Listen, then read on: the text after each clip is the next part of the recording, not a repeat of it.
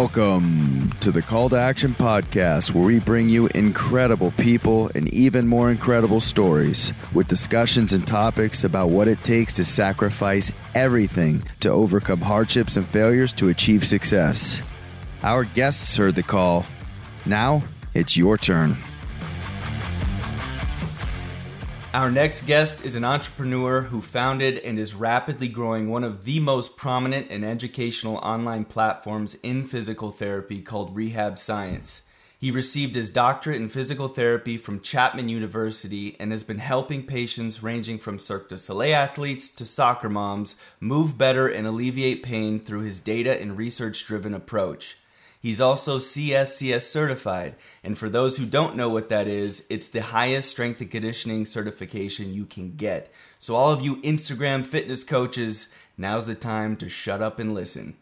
He was the first college professor to ever fail me, and if I'm ever wanting to feel more self conscious about my follower count on Instagram, I just look at his page. Please welcome our next guest, and by far the smartest person in the room right now, Dr. Tom Walters. Thanks, man. Thanks for. Ow!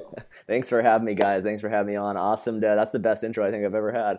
That's the goal, man. Whatever. That's the goal. You know, it's only downhill from here, so at least we start on a high note, and it's just you know. Totally. Um, yeah. So hey, before we jump always in, a pleasure uh, meeting fellow Chapman alumni. Just want to get that out there. Heck yeah, that was pretty exciting when you uh, sent that over. I was. Uh, it's, it's it's such a small Chapman world, so it's fun to Totally. meet people from there. Yeah, go Panthers. That's right. Exactly. So before we jump into you know the meat and potatoes of why we have you on here, uh, we're gonna put you through a prefrontal cortex warm up like you've never experienced. It's a wild array of random rapid fire questions called the brain freeze frenzy. Are you ready? Ready? Let's do it. Do we need to redefine the word pain, and is there pain that is actually beneficial for the body? I don't know that we need to redefine pain, but we need to rethink pain and what it means to us. So I think, yeah, for sure, maybe not necessarily redefine it, but change how we think about it um, and how we, yeah, just sort of how we conceptualize it for sure. Tell us about your morning routine. My morning routine. Uh, my morning routine usually involves all the things you're probably told not to do, uh, which is get up and post instantly on social media and not, uh, you know, stay away from the toxic things that come with that. But um, for me, it's pretty positive because social media, in my realm, I'm not in. I don't have a lot of negative, toxic things that happen in my social media. So for me, it's um, Good. it's a good place to start. It's positive, and I feel like I'm doing something service oriented towards other people, and so I I actually enjoy it in the morning. Yeah, that's incredible. Being a doctor of physical therapy and treating pain, hypothetically, of course, if the CIA were to hire you to reverse engineer, you know, applying pain to suspects, what is one of the worst, hardest injuries to overcome? Oh man. Um, Or most Geez, I- painful? yeah, most painful. I would probably say um, if I was going to reverse engineer pain and torture people, I probably would use either a neck or a low back radiculopathy where the nerve is really flared up. Those can be just nasty. They're unpredictable. They just like they come out of blue. It's sort of like a lightning bolt from your spine down your arm. It just people say often it's a 12 out of 10. It just um, shuts people down. Some people get suicidal from them. They're brutal. So nerve pain. I would use nerve pain. Ouch. That's why I've been so crazy over the last few years, man. Jesus. All right. Yeah, three bacchiotomies later. Dude, the bachiotomy. Having 700,000 followers on Instagram can be quite a conversation starter at a cocktail party, uh, but it also has its pitfalls. What's the worst comment you have read? And have you had any crazy messages that like slid into your DMs? Yeah. Yeah, I mean, like I say, it's mostly positive, but I do have some comments from time to time that um, sort of hang with me. Uh, just emotionally, it's hard to not let that stuff affect you, but um, just I think Send it. What was it? Ah, man, I it's really just um, it's people who are just sort of I think they're just trolling to be trolls, and early on that bothered me, and I've gotten a little Yeah. more. Now I realize it probably helps engagement, but um, ding. Yeah, That's I big mean- brain right there. dude i used to take those things personally people would criticize things who actually had no real experience or education in the area and i'd take it personally so i don't know if i can come up with like a really specific thing um, Or has anyone asked you or like sent you a DM that was just so wild and crazy? For instance, you know, a lot of I, I listen and consume a lot of your content, and I also have other people that I follow, both female and male.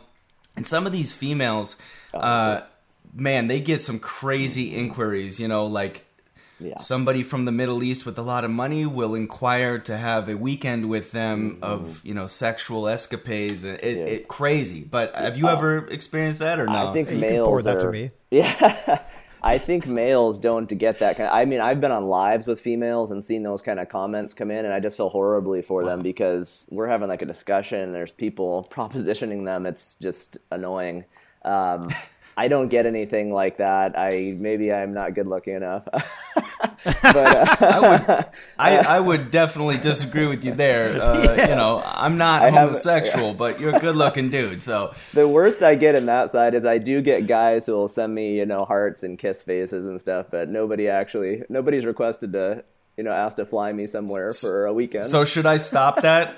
yeah, Does that make you feel uncomfortable? you could hold off. That's. I didn't want to bring it up right now, but Sorry. All right. Well, I, I thought it was just you know you were kind of subconsciously you know telling. Okay, I got it. I'm, I'm reading you. That's uh, I got you. So. Moving on, if you could get drunk or high with anyone in history, one, which would it be and who would it be? oh man, dude, that's a hard one. These kind of questions are so hard.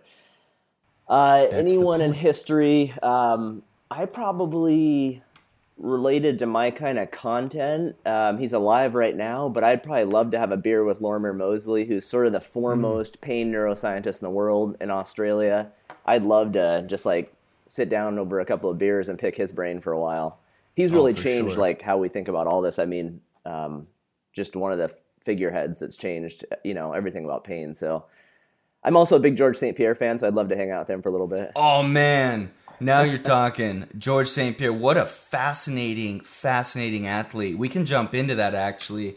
Um, but man, he he's got some crazy training techniques. I don't know if you've listened to his the way he's described how he trains, but he's big into you know the neuromuscular connections and big into psychology of each Yeah. fighter and just breaks them down like a chessboard. It's Totally. so fascinating to to hear how him and his team prepare for a fight, and it's truly remarkable. He's he's a yeah. I'm I'm right there with totally. you, man. There's probably I should probably be mentioning people from the past that are way more influential, but uh, yeah, Nah, for why right now those are big ones for me.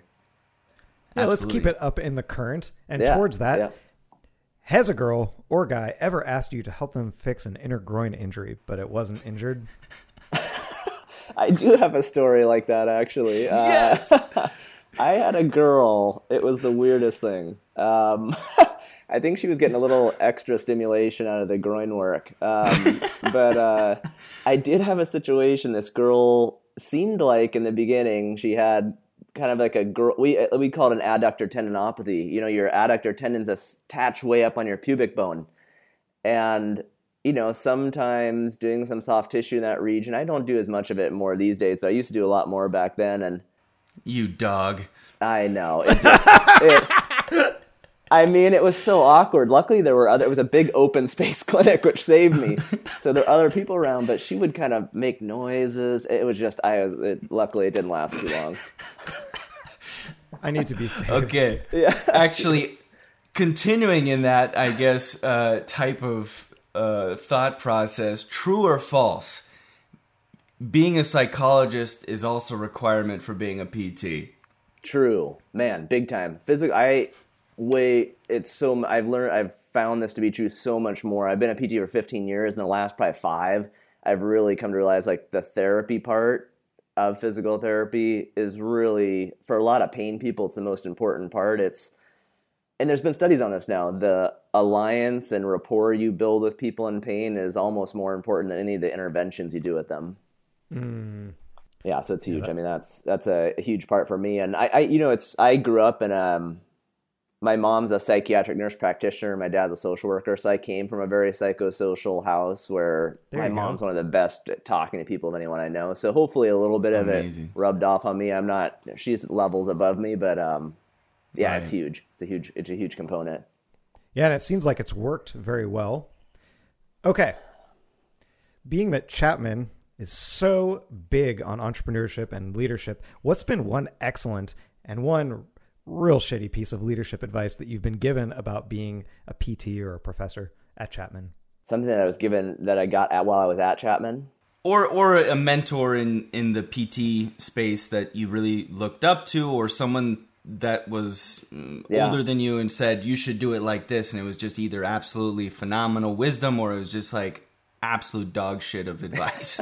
yeah, yeah. Um, I actually one of my most profound mentors was my orthopedics professor at Chapman. Um, Wow. Just uh, amazing guy. Shout out to Steve Ferdig. He's in Montana now, which is where I grew up. So it's funny he moved to Montana, and so Oh, we. wow. But um, amazing dude. Uh, I can't say anything bad about anything that um, he taught me, but um, just totally shaped my skill set and really has a huge role in who I am now and what I do on social media. But uh, I mean, I think this isn't a Chapman thing, but um, if I had anything negative to say just about PT schools in general, and it's getting better, they didn't implement a lot of pain science. Um, you know, and Chapman was guilty of that back when I was there. It was new science, so it's not really their fault. But right. Um, PT schools still they're catching up, but a lot of them, you know, pain is the number one symptom anyone comes in to receive care for. So we should understand how pain works and teach people about pain. And PT curriculums are slowly getting better, but um, that was something I had to kind of take on myself and learn later on, and really didn't even know I had to learn that when I came out.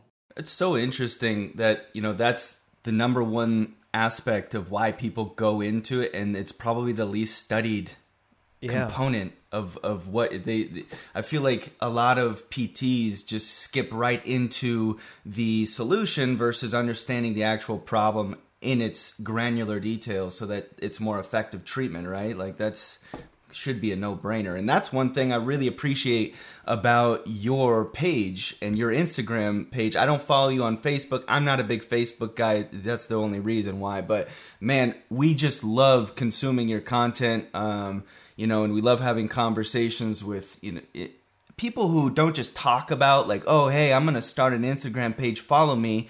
You're actually doing it, and you're really showing how it's done. And uh, so, congrats on cracking that code, man. Uh, it's absolutely what a grind. I'm sure you'll tell us about that, but um, it's just it's really awesome to see how from when I first met you at Westmont to now how it's blossomed and it was even big then but it's just you know tripled since then so again just that's that's awesome work to see man um Well, I appreciate I appreciate the comment. I honestly I still know what I I don't know really know what I'm doing and how it got here, but uh, so I didn't I don't know if I, I, I didn't think I cracked the code, but uh, yeah, no, it's um it's been an amazing journey and and really was always I think that's part of why it was successful. It didn't ever I didn't ever start that trying to grow it. I just started it to put something helpful out there. So you know, and I think because I uh, like a lot of things in life, being consistent, and um, if it's something you enjoy, you're able to be consistent about it. And so that's probably the only code, but that probably applies to so many things in life. oh for Recipe sure for success. I think one of the coolest things that I've recently uh, read on your page that, and this is uh, one of the big reasons why I follow you, is you also put out really interesting uh, history of physical therapy, and I think one of the coolest one was that shoulder replacement, like the first one in like the late 1800s, and just looking at this chunk of fucking metal inside this person's body. Can you imagine, you know, actually trying to function and perform with that? Like, imagine trying to move that thing. It would just be insane. Yeah. You know? Could you explain Yeah. that real quickly? Oh, Yeah. yeah, it was the first total shoulder replacement, um, and it literally it was in the late 1800s. It's uh, literally this. They tried to replicate, you know, if you imagine, right, it's a ball and socket joint. They tried to replicate the ball side, the humerus side of the shoulder, and it just is. It, somebody commented on there. It looks like the ball looks like a wheel from like an old chair, and then there's just like this metal shaft, and it it's kind of wrapped around the bone. I mean, you imagine like the the person probably died of an infection or something, but uh, like you had just- to have thought that, yeah. yeah, it's crazy. Like the history of where I mean, where we've come from. Ouch. Orthopedic surgery still seems barbaric, but what what we have now, I mean, the the elements and how it's fit to people, it's just light years, obviously beyond what it used to be. Oh, for sure. I mean, I'm coming off of a second uh, spinal fusion. I had an anterior fusion the first time. I stupidly broke a screw and caused more problems for myself. So I got the posterior side uh, done about four or five months, four months ago. And um, man, it's just it's insane though to him my my surgeon shout out dr landman he's a cowboy out here and uh, he's just awesome but yeah, he he really tailored the surgery to me. I'm very active, and so we tried to figure out the best solution for me. And he showed me, you know, even like 20 years ago, not that long in the big grand scheme of things, of how they used to do these fusions versus today and like how much more sleek in the design and the engineering. It's just incredible but it's still like this big chunk of fucking titanium metal you know? So it's not like so different but uh yeah you're right. It's it's fascinating. Um He's the Wolverine. Yeah, exactly. it's awesome too. Uh you you seem to work out of apollo fitness once in a while up in santa barbara. I'm evan and i are really good friends and he was telling me uh that you once in a while come in there and treat patients. So it's awesome to see. Shout out apollo uh and Yeah. evan. It's really awesome to see really two smart people collaborate and i know it's it's not necessarily that you're collaborating content and whatnot but just in the same atmosphere. It's really cool to see.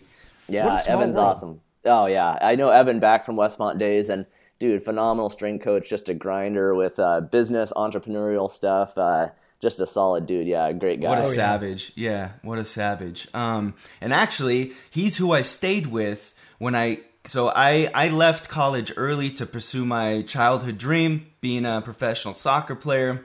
Um, was able to achieve my dream, but a very short-lived, if you even can call it a career. Uh, I don't, but I would say a failed career because it was so freaking short. Um, started having some body issues, and then I re- I told myself if I ever, when I'm done, I'm gonna come back and finish my degree in kinesiology. And so that's where we met, and you were my motor behavior teacher. And man, I was just, I don't mean to like toot your horn, but I guess having a perspective coming back to school after an experience like that, like when you're kind of, I, got a scholarship to go there and play, so it was kind of like an incentive, but I wasn't really mentally there. I always wanted to just go play. And so coming back after that experience and having that check mark in the back of my mind, even though I wasn't fully fulfilled with it, I had a different optic, a different perspective going into college. So when I was in your class and learning, one, I realized how stupid I was, and two, I realized like what a good teacher really and a professor, like what an impact they have, and and that was definitely uh, you for me. So. Um, and I've always been curious, you know, how did you get into PT? Was it, uh, did you have an injury growing up, or what was the route that took you here? Was it was it a lifelong dream, or did something happen? Yeah, well, thanks for that compliment. That's uh it's always awesome to hear that kind of feedback. Motor behavior did not feel like it was one of my better classes, so to get that kind of feedback is uh, It was very data driven and science specific, so I had some trouble following at times, but uh, we got through it. Um, well, yeah. In terms of PT, I, uh, I, I mean, I was an athlete growing up, and I think that's where a lot of people get into this career. I was interested. I grew up reading Muscle and Fitness, and you know, like I was Yeah. super into just the musculoskeletal system and this idea that you could change it through training. And uh, I actually really disliked high school. I was going to go into the military out of, straight out of high school. Same. Um, yeah. So like I thought that I was a bit. I was a long time martial artist, um, and then thought I'd go in the military. And then I decided I'd give college a try for a little bit. And you know, I was in high school, I didn't have anatomy and physiology, so I didn't have any. Um, I wasn't exposed to it at all. And then in college, I just really kind of became obsessed with that material. And so I looked around for a while at different things, different professions, looked at PhD kind of routes, medical school, podiatry, optometry. I looked at a lot of different things, but really ended up coming back to physical therapy. I'd had knee surgery in high school, and I think it just it, it met a lot of the factors that were important to me in life and the material I enjoyed academically. I didn't actually understand.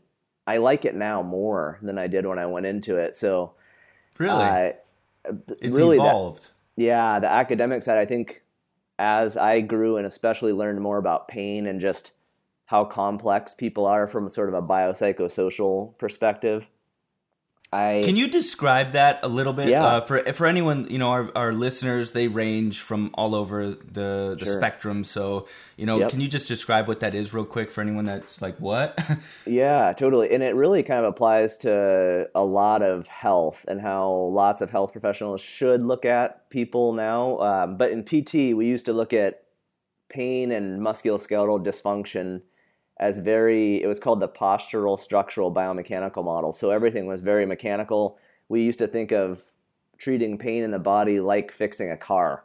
And you, this stuff really annoys me on social media. Still, people post things like this, like how to fix your back pain like it's a car, like you can just go in and replace your alternator and it's better. And it's just not how the human body is at all.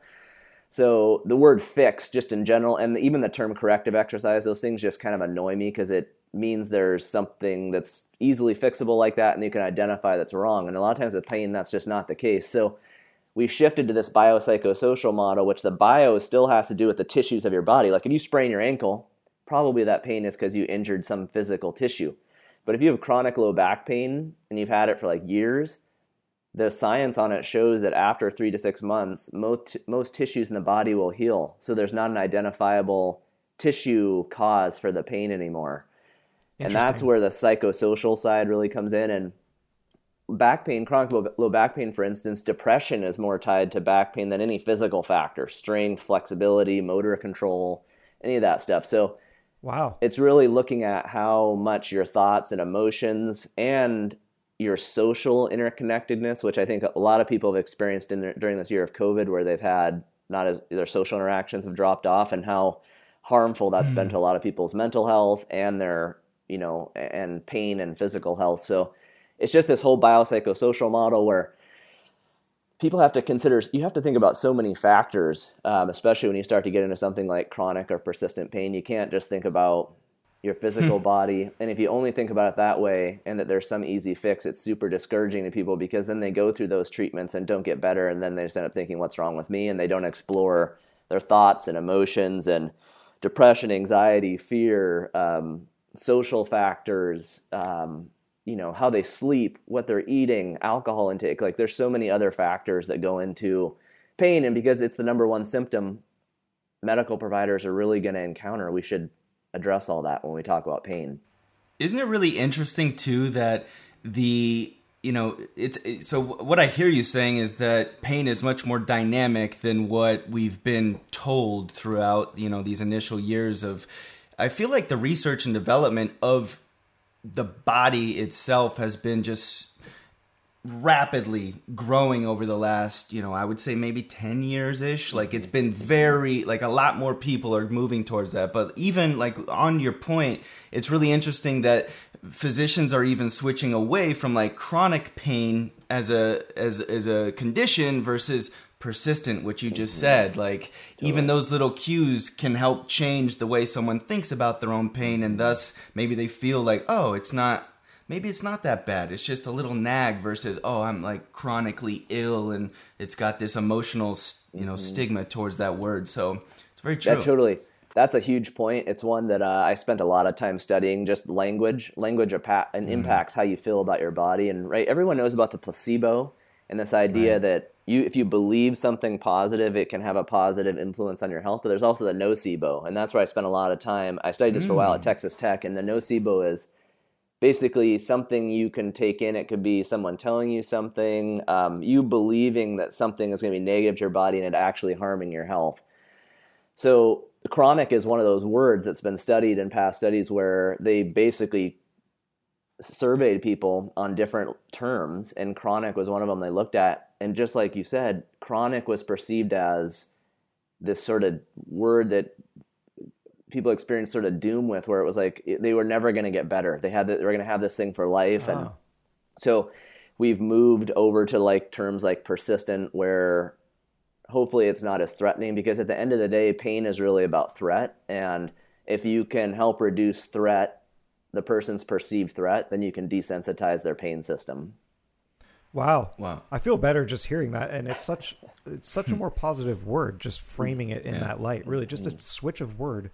Totally. I, I remember when I was in high school, just like yourself, like I tore my ACL. Um, not fully, but enough so that, and I was a sophomore going into junior year, and I went into a physician's office uh, in a small town near where I lived, and he told me like I'll never play again, and he had this whole big surgery planned down. He's like, "Yeah, you'll never play soccer again, and move out of the office. It's time. I got my other patients." And I remember just sitting there feeling like my world, like because what one person said, like my world was about to be just taken from me, my dreams and all these things. So I remember a couple of tears rolled down my face, and then I was like, I literally walked in the park and I was just like, I told myself, you know, pretty much fuck you to that guy. And i was like i'm gonna find a way. And i then i found somebody uh, a pt and he helped me just strength train and learn about the anatomy. And that was kind of the start of my fascination with the body. Uh, did you have a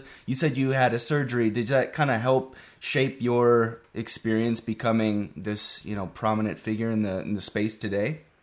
Yeah, I mean, I had a knee surgery in high school. Luckily, it wasn't. Um, you know, ACLs are just such a, you know, it's a hard one to overcome, right? It's super um, ACLs and Achilles tears and things. There's some of these that are just challenging and take a long time, and there's a huge psychological impact. Obviously, that you're talking about. I mean, people Oh, trying to return to sport after ACLs. It's it's challenging uh, physically and psychologically. And I had a knee surgery. I just, I, my kneecap was in two pieces, so um, I was born with it that way. So it wasn't that bad. It just when I'd land from jumping and things, my knee would buckle because it would hurt because the piece of bone was kind of in my patellar tendon. So i thought it, It was really- from cracking somebody in the face with a knee in martial arts or something totally, huh it was a solid roundhouse kick, just like shattered my knee on their head. That's what you got. That's that's the story you should be telling. exactly totally um, but uh, you know it was i didn't actually encounter that i remember any really negative messages from the physician um, orthopedic surgeon or from pt but back then rehab was not where it is now. I mean i was immobilized for six weeks in a brace and my leg really atrophied down. And i literally had like this grapefruit of a knee and then no quads and calf. It just was so you know i really they didn't send me to pt that was the thing. Like i was just in this brace. And then my knee i ended up developing a contracture. And so my knee was stuck at 90 degrees. And then i then the oh. surgeon sent me to pt so i think i then i had been into you know training and how you could change the body and then it was taking that same kind of interest and applying it to what what's referred to as pathokinesiology right? Like where it's the study of human movement but there's dysfunction and i then i saw how training could impact some dysfunction within the body and yeah it was uh, i actually that the funny story on that my knee when i had that contracture i was out camping and i had to climb through this barbed wire fence and I couldn't bend my knee very far, and I caught it on the fence, and on the other side of the fence was a hill, and I rolled down the oh. hill, and it popped my knee and tore all the scar tissue, and my contracture went away. So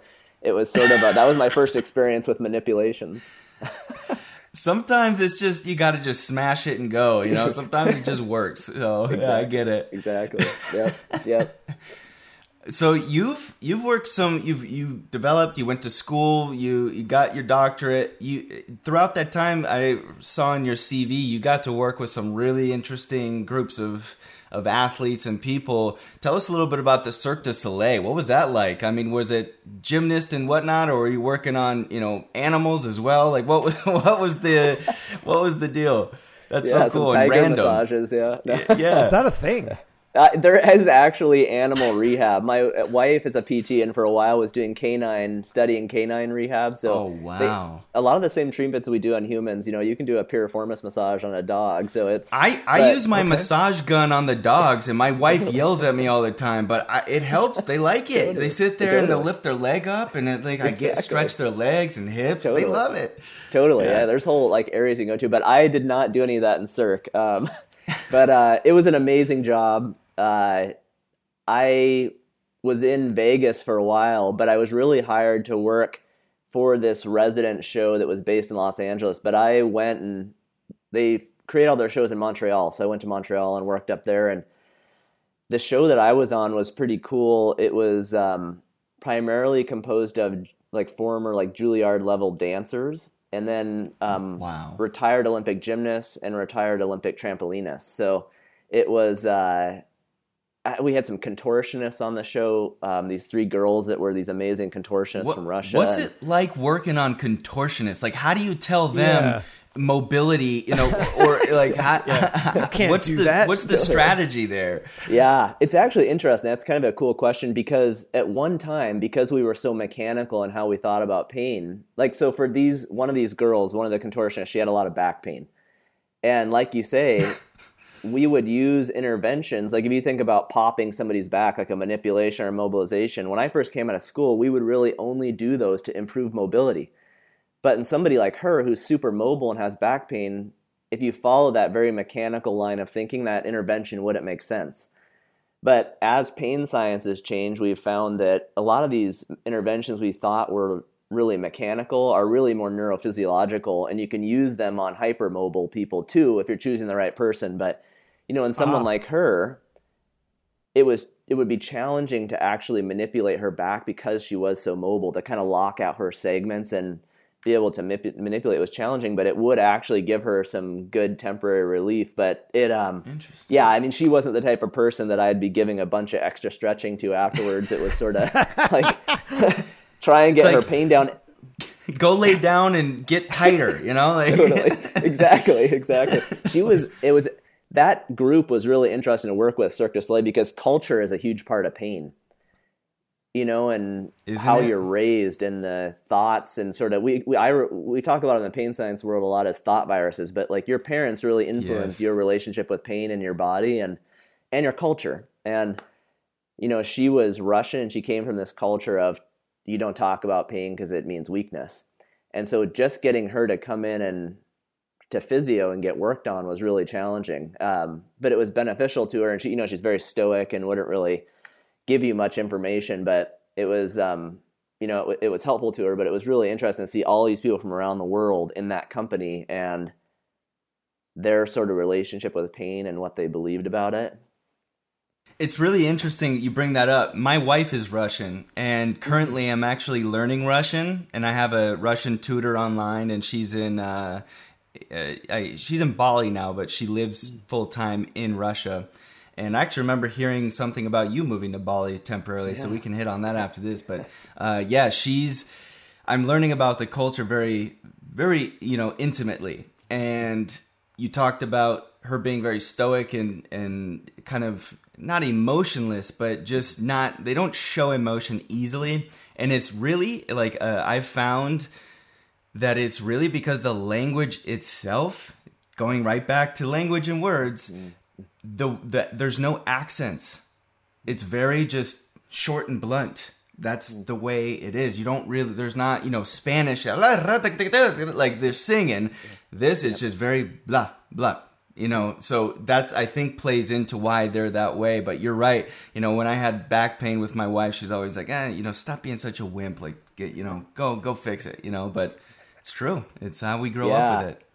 Totally, that's interesting. I mean, I'm sure that language is just another part of that cultural sort of one of those variables that influences. I mean, yeah, if you use no inflection, intonation, and things in your language, you just it's going to shape how you relate to things. You know, it's different that difference culturally and how our emotions tie into our language and how we feel with our body and how we express that to other people. It's um, but it was.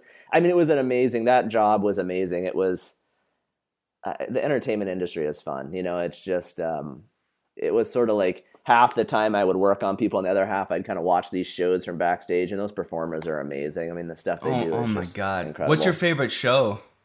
I really like O in Vegas. It's uh, Yeah. Have you guys seen that one? Yeah, that's probably my favorite one. A lot of divers on that one. Um, I but, love uh, it.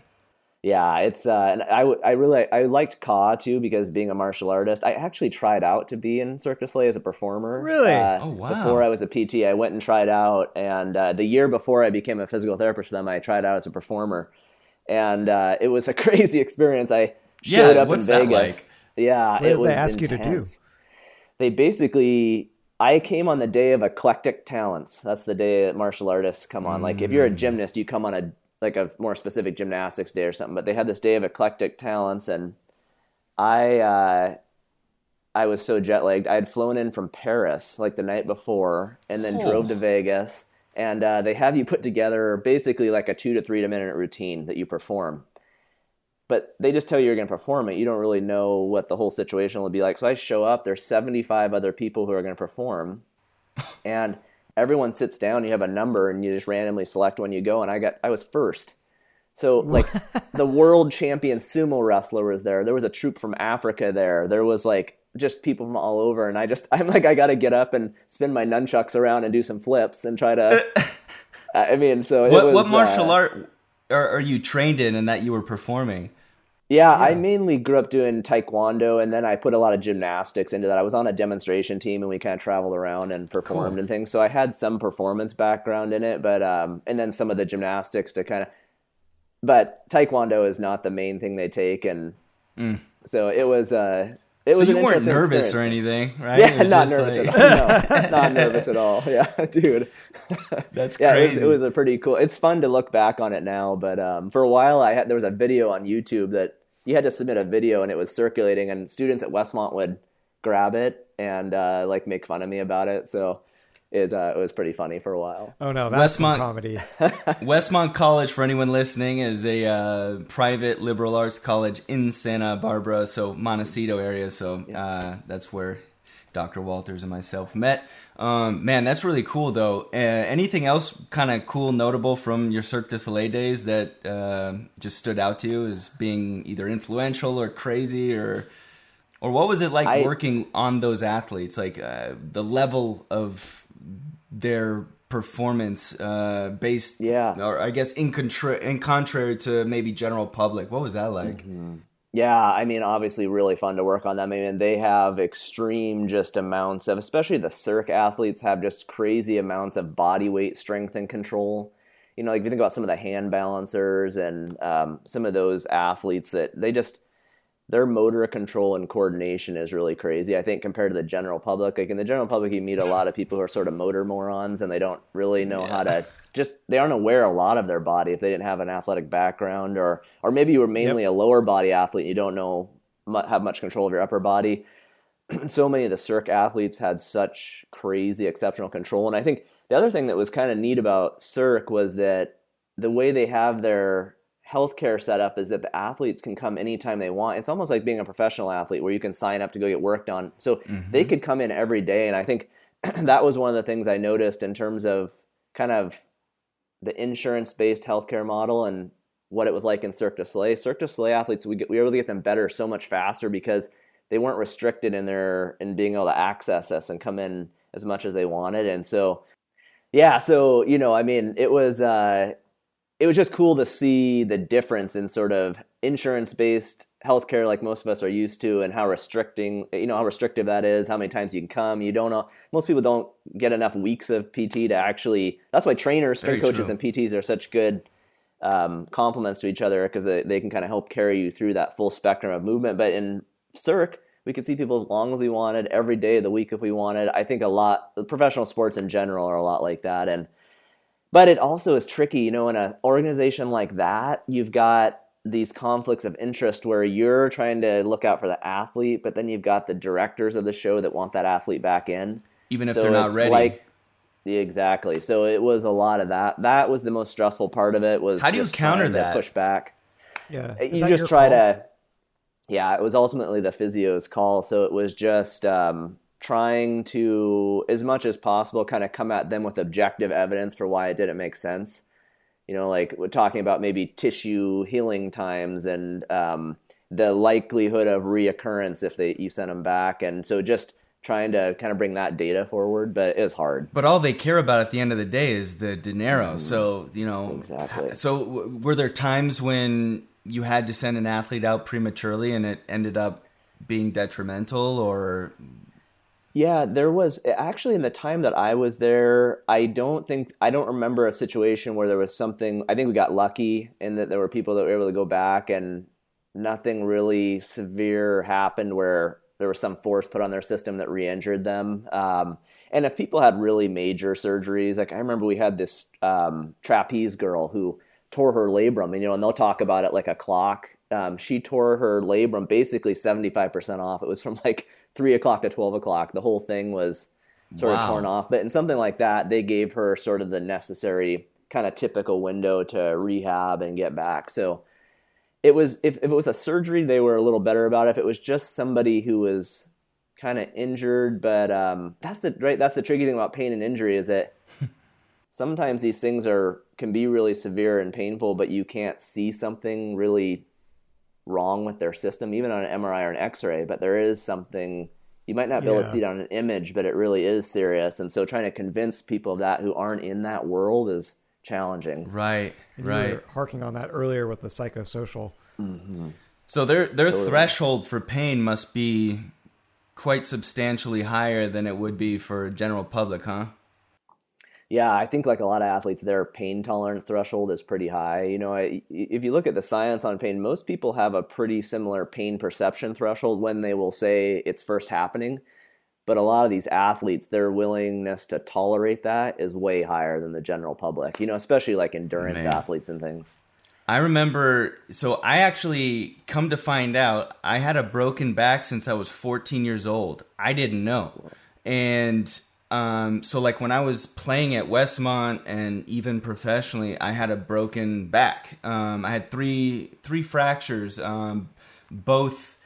Uh, I guess it would be the processes, right, on the left and right mm-hmm. side, and then also yep. a crack that kind of clean through the the actual middle of the vertebrae at L5 S1, and uh, I guess my pathology is really steep, so I have a prominent butt. It's good for aesthetics, but for athletics, it's actually really detrimental. Yeah. And so I didn't know. I just thought back pain was normal, and I was always a little grumpier than most people. I wasn't like always relaxed. I was always kind of like, eh, you know, moving around. And um, so I'm not saying that I had this, like, I'm this ultimate badass, you know, pain guy, but I would think it, was a development over years, and I thought it was normal. Come to find out, it's not, and uh, I got it fixed. But uh, yeah, so general, you know, being an athlete, I think it you just learn to. Uh, and grow it proportionally, you know, it compounds on how to handle and manage pains because some pain it may feel like really painful, but it's not mm-hmm. necessarily going to affect performance if if you don't let it, right? So I think there's a discrepancy there potentially. I don't know. Yeah, I think. Me, but. Totally. Yeah. I mean, there's so much about that. That's kind of that reconceptualizing pain we were talking about in the beginning. I think it's huge for people to know. One of the most important things for people to know is that pain doesn't always equal tissue injury. Like they're separate things. So in a, in some yeah, in a lot of cases, tissue injury does lead to pain. Like I said, like if you sprain your ankle, you dislocate your shoulder. Like those things usually cause pain but there's so many other situations where people have tissue injuries like you know for instance disc herniations in the spine right? Like it's like almost like 50% of the population who's who are asymptomatic have disc herniations. Mm-hmm. the same for meniscus tears labral tears in the shoulder and the hip meniscus you know meniscus tears in the knee. There's all these things that are are described as tissue injuries but people can have them without symptoms and then on the flip side, you can have nothing, right? You could have nothing that's identifiable and have horrible pain. And so, you know, you get people all the time too who have have an MRI and they're totally normal, but they have horrible pain. And so that can be discouraging to people because people want to have something uh, a tissue to blame it on. Right. And pain's just not that simple simple and I think you know, that's where sports you know, and I always was really appreciative of martial arts. I didn't realize at the time, but I did judo and jiu-jitsu and those grappling I think really taught me I think it helped me sort of I think there's some value in athletic endeavors where it kind of increases your pain tolerance.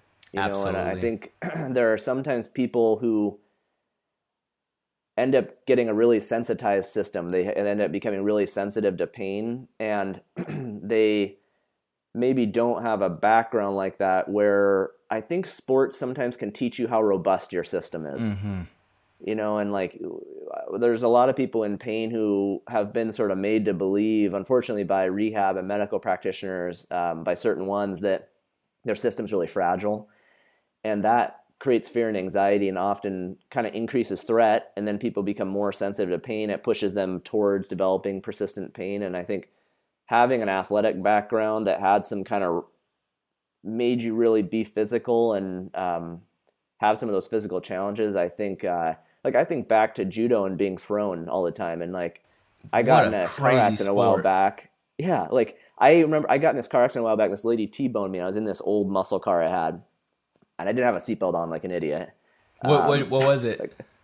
I had a 72 Nova and Oh. uh Oh, yeah. it yeah, it was but I remember I got hit and I remember thinking, "Oh, that was like less than a judo throw."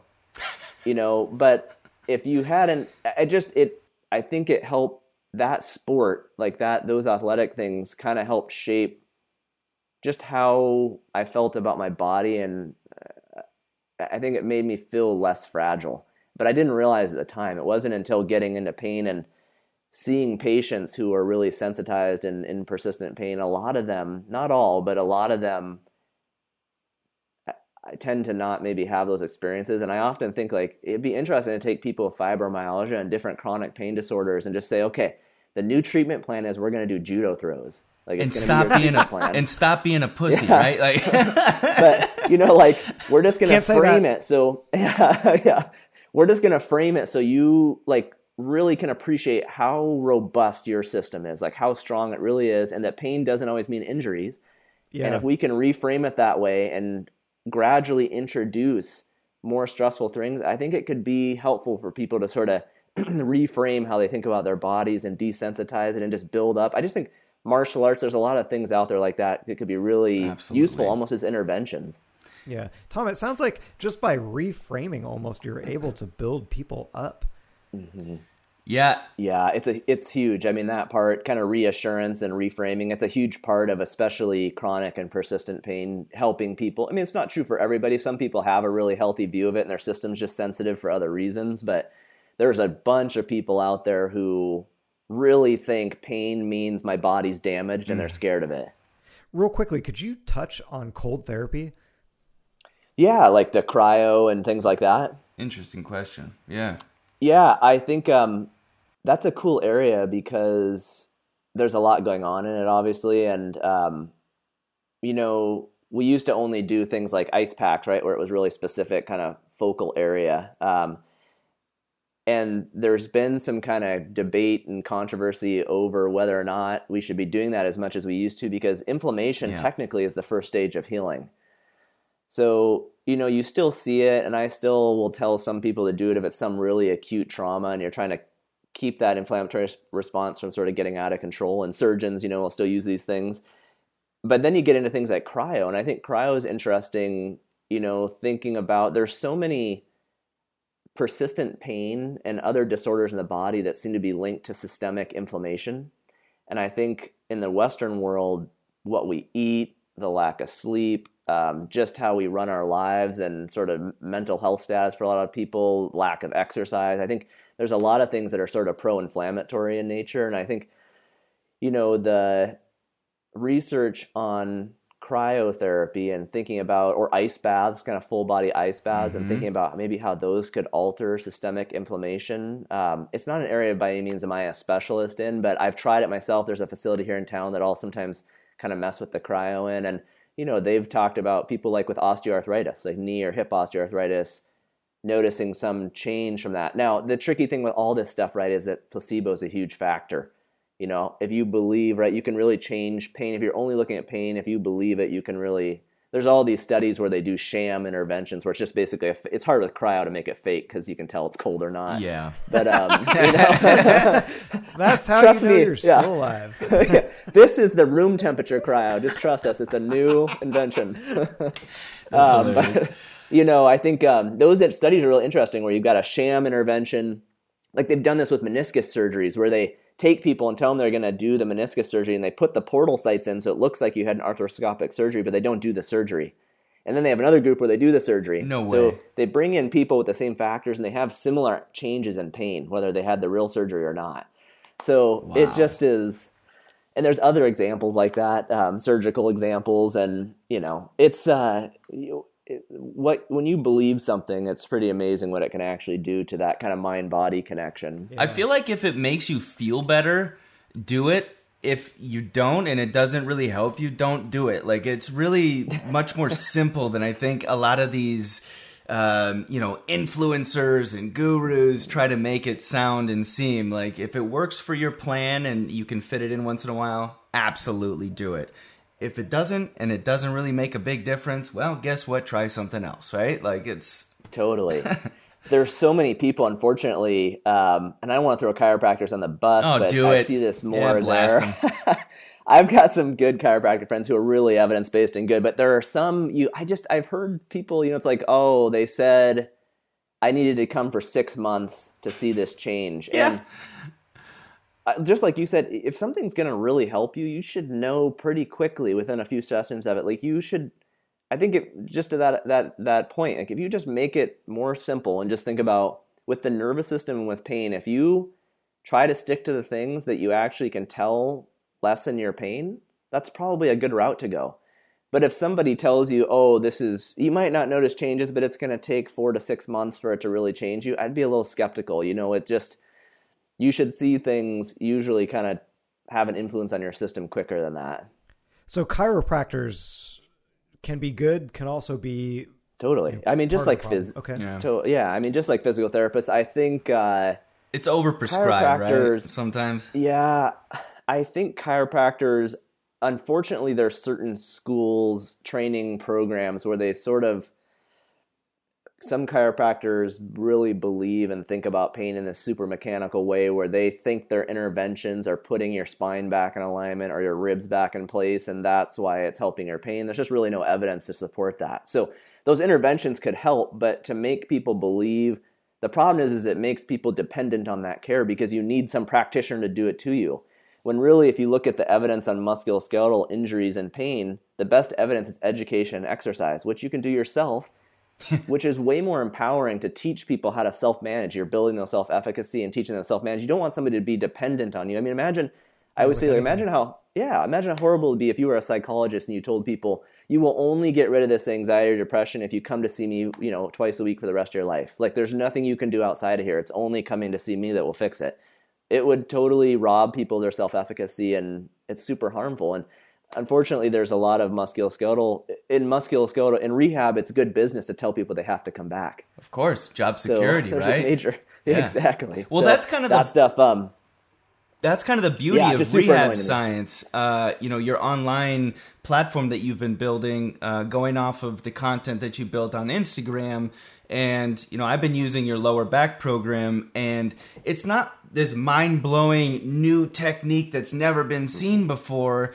It's a lot of the basic movements broken down in a really like digestible way that uh, if you do consistently you will see improvement and i've noticed that. So one thank you for that and then two it kind of led me to thinking this general population which is also a big i'm assuming it's a big subset of your your uh, followers and users and and um, your community but if if a lot of those general population have poor biomechanics, you know, is it possible that they can improve their biomechanics through just simple steps? Um, i.e., you know, like learning how to walk better. A lot of people you see running either like don't move their arms or they have a weird limp leg or they're whatever. I mean, is it possible to just improve What a great question. performance? Yeah, for sure. And I mean, you always have to kind of go into those things, I think, with what's your goal for doing that. But for sure, like, say it's just to move more efficiently or for performance.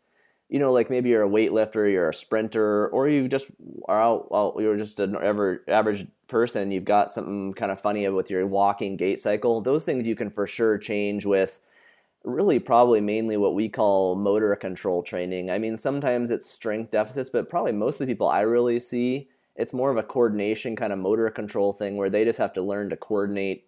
Eh, Sometimes people don't even know they're doing something weird. You know, some of those habits can be Yeah. sort of ingrained, and if you've had an injury, they can get kind of stuck in your system, and you don't even really realize it's happening. So, you know, there's a ton. Like that's what coaches do. Like coaches who are really good at improving performance really know biomechanics well and will help athletes move more efficiently.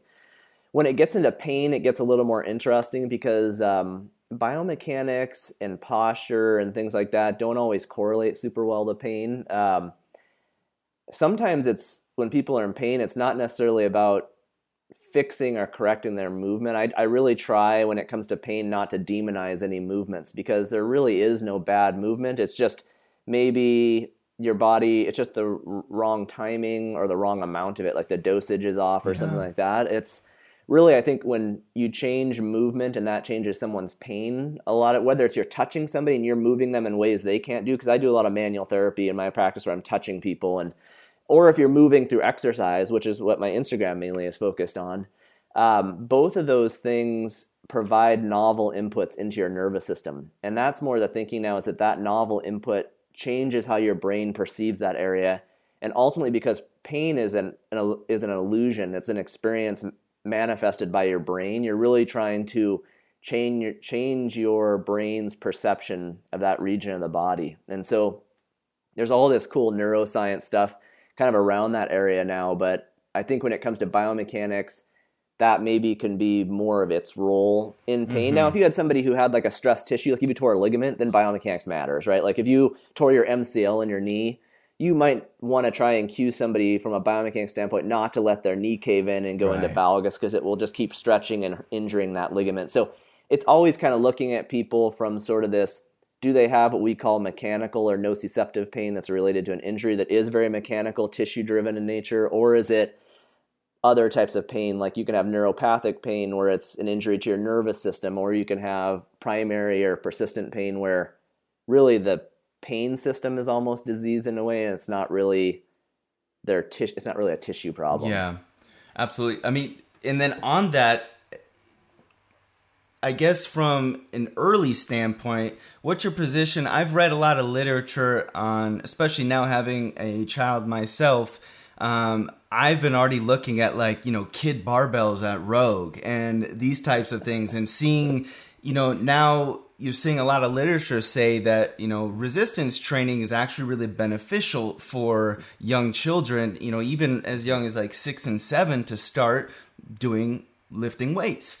And that was like a big no no back in the day, like, oh, it's gonna stunt their growth and whatever. What's your take on that? I mean, is it is it a debunked myth now or is it still there's some limitations or I guess just what are I think it's pretty much debunked. I mean, I think resistance training, there's no evidence. It looks like that it damages growth plates or does anything like that. I mean, I think you have to think about it within reason. I right. probably wouldn't want my six year old to like squat two times body weight or yeah. something. Like there's probably like, but I think resistance training has the best evidence. And I, people people think about it as strength training, which uh, it's base they're kind of the same thing, but it's just having some external load on your system, which could just be gravity, right? Sometimes it's just body weight. Mm-hmm. Like there's plenty of movements okay. you can do with body weight being enough external load to cause adaptation, but just external load resistance training. Um, has the best evidence in terms of really reducing your likelihood of having musculoskeletal injuries, whether you're like 80 or you're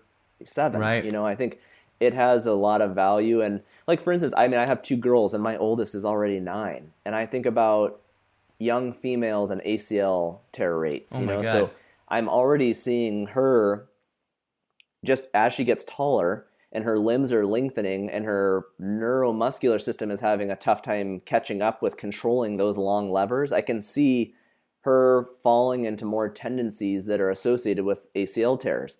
So, you know, and the, but there's evidence like as young as nine, like you take nine year olds and put them on resistance training and plyometric programs and just teach them how to jump and use their body and coordinate things and transfer force well. Yeah it there's so much more evidence for that type of training than flexibility training, um, just in terms of reducing injury risk. So I think with kids, I mean, I don't know that I necessarily feel really motivated to go have my girls lift actual weights, but I think there's a lot of value in ha- them knowing how to really control their body well mm-hmm. in high acceleration, high force yeah. situations.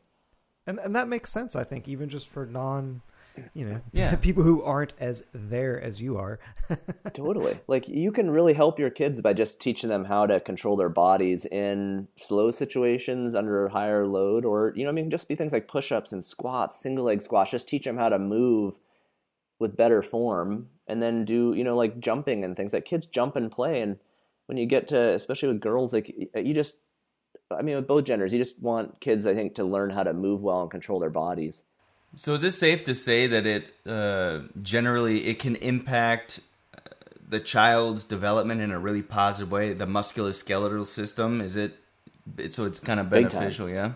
Like sports oh yeah, for as well. sure. I mean, I think, yeah, yeah, yeah, yeah, and I think especially like a lot of the research has talked about, kind of maybe not focusing so much on specializing in one movement skill and sport. You know, there's more injury kind of associated. Like if you only do soccer, you like are gung ho. Like we have some friends that like were former Olympians and all they care about is that their kid picks a sport and becomes an Olympian. that's a little intense. And I mean, I get like, okay, yeah. that's your priority, but you just are increasing injury risk probably in your kid. So it's better to me to pick sports that train lots of different movements, um, which again was why didn't know it at the time, but I was lucky that martial arts ended up being my sport because it trained a lot of aspects of control and kind of kinesiology. But I think it's important for young people to experience different types of sports, different use different parts of their body, their bodies, and just um, kind of develop that overall movement well.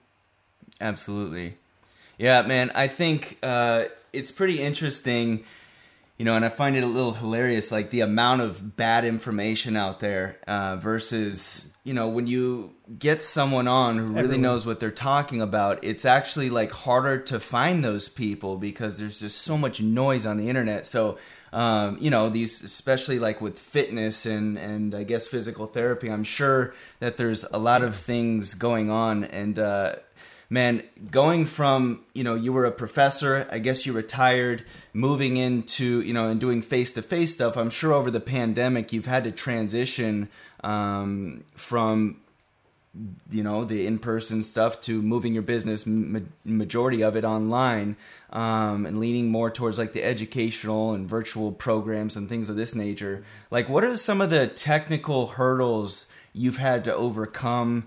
Um, over this last year or just transitioning your platform online so that one, I guess, patient care uh, isn't sacrificed because there's a huge discrepancy there. And then two, has it helped you evolve as being a better orthopedic physical therapist?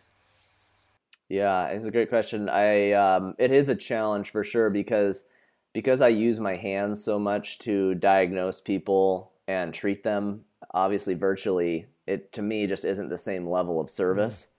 And even though movement exercise has the best evidence for a lot of these issues, it just sometimes can be slower. And I think sometimes being able to touch someone is really powerful and kind of jumpstart people in that process. So, in the virtual realm, digital kind of like online consultations, and even with like the rehab programs, um, you know the rehab programs that i have are just very cookie cutter and i think i always hope that people don't look at instagram or some cookie cutter program like that and think that's what physical therapy is. Really good physical therapy should be tailored to your specific impairments and pain. But the cool thing about something like instagram is a lot of times you can just do those general movements and a lot of people get better. It's if you don't get better that you really need that more specific kind of evaluation so it's tailored uh-huh. for you. Um, but in the digital world yeah it's not being able to touch people is challenging. And so a lot of times what I've done during this year, if it's possible, is I'll have people where I'm interacting with them, and if it looks like movement isn't alone might not be the best thing, then I'll try to find people in their area that they can mm. go to mm. that because a lot of times the public doesn't know what to look for in a physical therapist. They just think they've gone to PT, and unfortunately, chiropractic has bad things. So does PT. There's a lot of horrible kind of mill type PTs yeah. where they just have you do exercises and nobody's really paying attention to you. So those are horrible too. So it's kind of trying to help people navigate that and find the right practitioners. I mean, some of the people I interact with are in other countries and they just don't even have access to good care. Dang. So it's really you know, the virtual stuff can work. It just I think of myself really more than anything as sort of like a coach, like a pain coach, you know, and because for a lot of people it's not like you were saying, it's not like the movements and things are really technical. The basics work, but it's figuring out how to dose and prescribe those things. There's a lot of nuance within each person's unique pain and how it affects their life. And that's where I think the pain coaching kind of comes in of helping people really navigate what are all the factors in my life that might be associated with this pain and how do I kind of customize this for my situation to move forward. And so you know, it's been tricky. And like this room I'm in right now, we're fortunate. We had this like detached guest bedroom that I turned into a clinic. So Sick. during COVID, just to be, I stopped going to like Apollo and things because gyms were people didn't like being there. I mean, there's mm. they want to be around other people, and so this I just have this building that's literally a room and a bathroom, and it has a sliding door. I can. It was really great. I was fortunate to have this because it's it minimized exposure, just me and the other person, and I could still do that in person stuff. But obviously, Yeah. that's a tiny fraction of the people that I end up interacting with online. So, I mean, I think the good thing in all of it is that movement and exercise, if you can figure out how to fit it in your situation and modify things in your life that are triggering your problem, your pain, you it has the best evidence. But it's just sometimes it takes a little while to work that all out. Right. Yeah, I mean online you're you're essentially helping more people at scale, right? But then there's like mm-hmm. a little bit more of an onboarding process to help get people to a fundamental baseline of of understanding of why they're doing a certain thing. And that's why I think your platform is doing so well. You know, you have built the Instagram information side, right? And also some movements, everyday movements people can do at home or on walks or whatever. And then you've kind of diversified into your rehab science, which is your online platform where you actually are um, offering programs and prescribing. But then you also really intelligently have built your you've been building your your YouTube channel which is more in-depth knowledge on why things are the way they are and I think a lot of people, you know, these online influencers who spend 50 bucks uh, a month to gain 10,000 followers or whatever, um, they can't provide that value. And I think you've done a really good job of that onboarding process to giving access to everything anyone needs for whether it's in India or Europe or, you know, Santa Barbara. Um, anyone can access that. That's really, really an interesting thing you've built there. Um, and by the way, congrats on the YouTube. I watched last night. It was 8.99 because I was just, I like to do research and watch content and it changed to 9,000. I've never had that happen. Okay. Yeah. So if you didn't I've know been, that, I've been, I didn't know it switched over. I've been slacking on that. I, you know, it, I think it's interesting. Like, it's really been cool, a cool experiment to just put free information out. And, um, I mean, like I said in the beginning, it was always for me just to make a positive impact. And I still get some PTs sometimes that are upset with me for feeling they like, you why are you giving away what we do? And I'm always like, if if my Instagram posts cover all of what you do as a physical therapist, you might want to Yeah. go back and learn some other things. Absolutely. Like, this is per, this is pretty basic. Like this is not like a full comprehensive practice. Like it's just movements. It's not that complicated. Yeah. Um, and executing so- the movements is another factor that a lot of these people aren't taking into consideration. That's that's so funny that you say that, man. Yeah. yeah i just always find that ridiculous but i yeah like you know when i left westmont i thought well i just i have all these lectures i'll start putting them on youtube and um, so it's just kind of trying to you know it's nice to have a platform where you can do kind of longer form stuff Absolutely. you know because each of them has kind of their strength and so yeah it's been it's um always a fun journey for me just to see you know how people interact with it and what people are interested in and um, just kind of where it's gone to i mean like i said i never would have thought I'd be having a conversation about my social media. I used to make fun of my wife for her Instagram. Like I, before I had one, I used to like, why would you mess around with that? It seems so dumb. it's like literally most of my life now. Yep. So On that, what's sort of the future for you and your platform? What do you have next in store? Where are you driving? yeah, I've got some really exciting stuff. Um, I'm really this year. I'm having a hard time. I don't want to waste time, you know, and look forward to the future too much. I kind of try to, you know, like enjoy the moment and the present. But I, I signed a book deal, so I'm gonna I was with just a great ask you about publishing house. Um, yeah, you. like yeah, it's amazing, and it's with a group, a guy, um, just this group who's done really. They did like I don't know if you guys know the book, um, How to Become a Supple Leopard by Kelly Yes. Starrett Yes.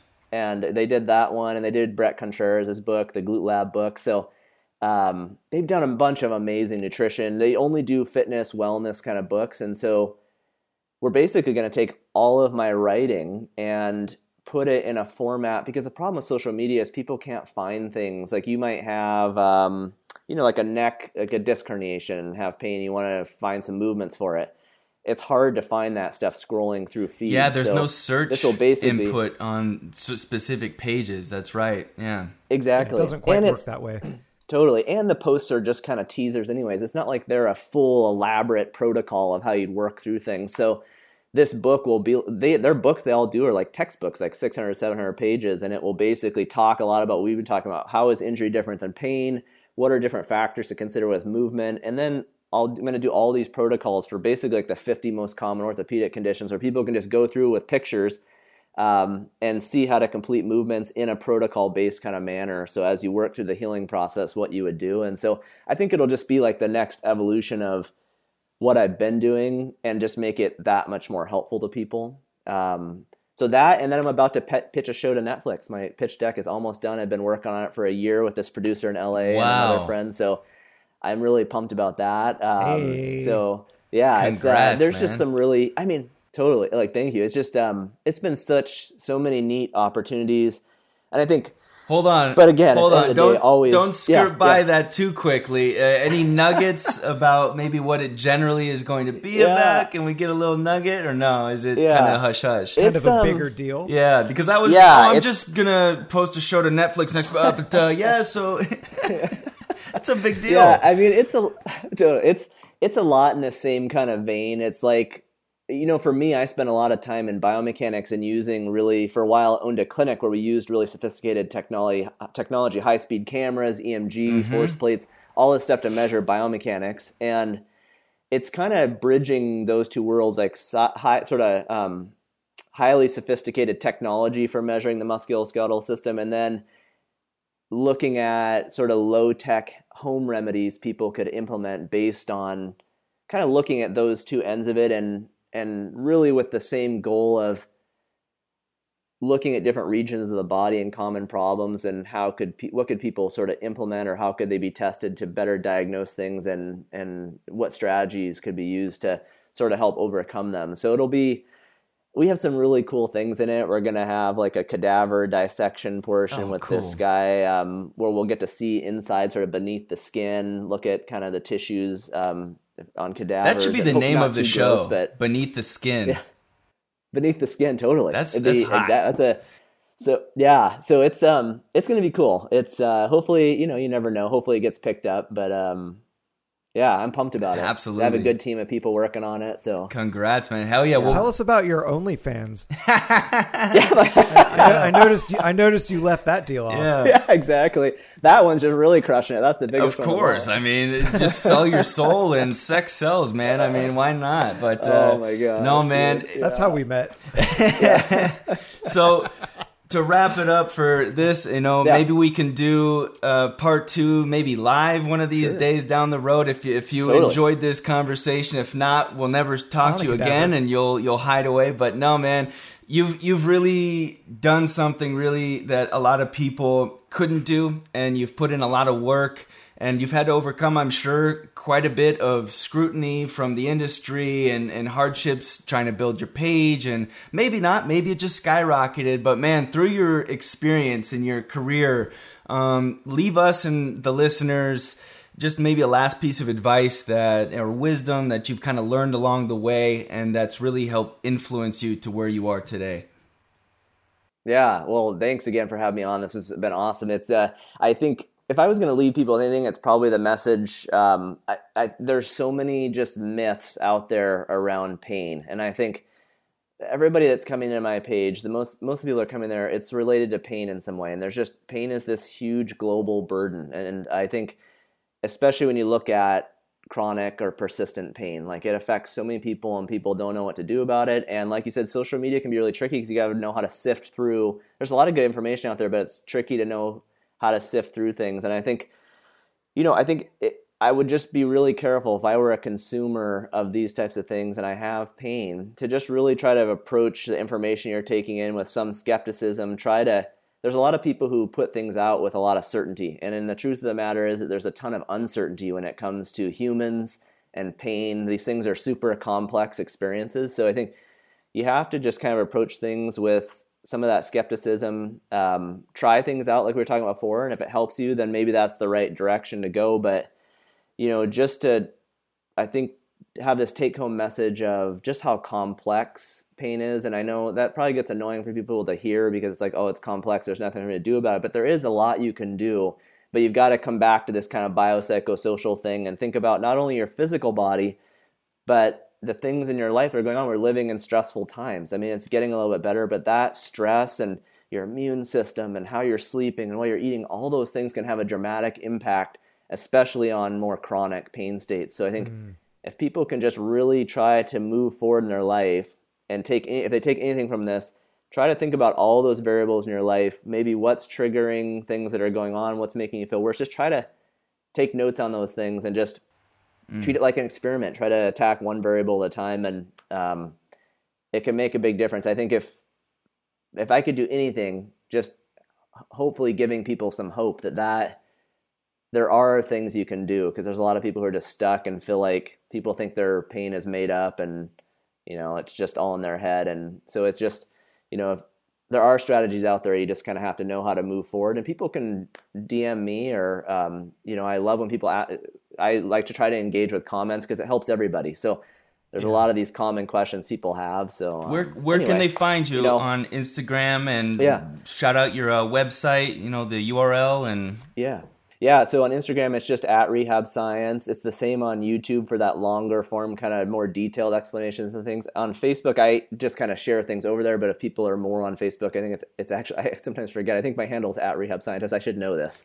Um, it's all good. But uh, and then my website's just rehabscience.com. So you know people, and that's where people could have more involved. They could come and actually see me for an appointment if they were in kind of Southern California, or there's the virtual consultations if people want more personal kind of help with things. But um, yeah, and then hopefully the book will get out next year, and that'll be even more helpful to people. So exciting. Tom, you have such a way of relating all of this hardcore knowledge drops, like this, the science and the psychosocial and all this, such a way of relating it to just human beings. And that's only going to bode so well for you, man. It's, thank it's you. I appreciate it. Honestly, I'm not, yeah, I'm not the most intelligent PT. I, easy to admit that. I think it really is the therapy part. I think being able to yeah. kind of listen to people and talk and build that rapport and relationship is, but I'm, you know, I'm not the best at that either, but I think people can tell i think when you care and Absolutely. you're actually trying to help them. So i think that's a lot of the success that's happened for me online is not that i actually know everything. There's plenty of people that are smarter than me that are out there but, same um, here you're talking to two idiots know, man so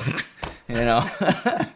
It's coming through and yeah. it's working. Absolutely man. You're authentic well, so thanks again oh well thanks you guys thank you for having me on this is awesome and i always look forward to opportunities to kind of talk about these things because they're there's a huge passion for me. I get on huge rants. I mean, that's how all this started for me on social media's rants. We so. could go on for another two hours, but I'm just trying to be cognizant of everyone's time. So um, maybe we can do a part two soon down the road. Maybe when we get closer to the book deal, we'll maybe we'll get you on and talk yeah. about that a little bit more in depth. But yeah, man, I mean, there's plenty of yeah. topics we we want to get into. Uh, just we'll we'll just break it up. So um, man, thank you yeah. so much, Tom, for coming on the show. Really appreciate you and your time, and uh, you're an amazing, amazing guest, and welcome to the CTAP family, my man. Thanks, you guys. Have a good one. All right, bye, everybody. Bye.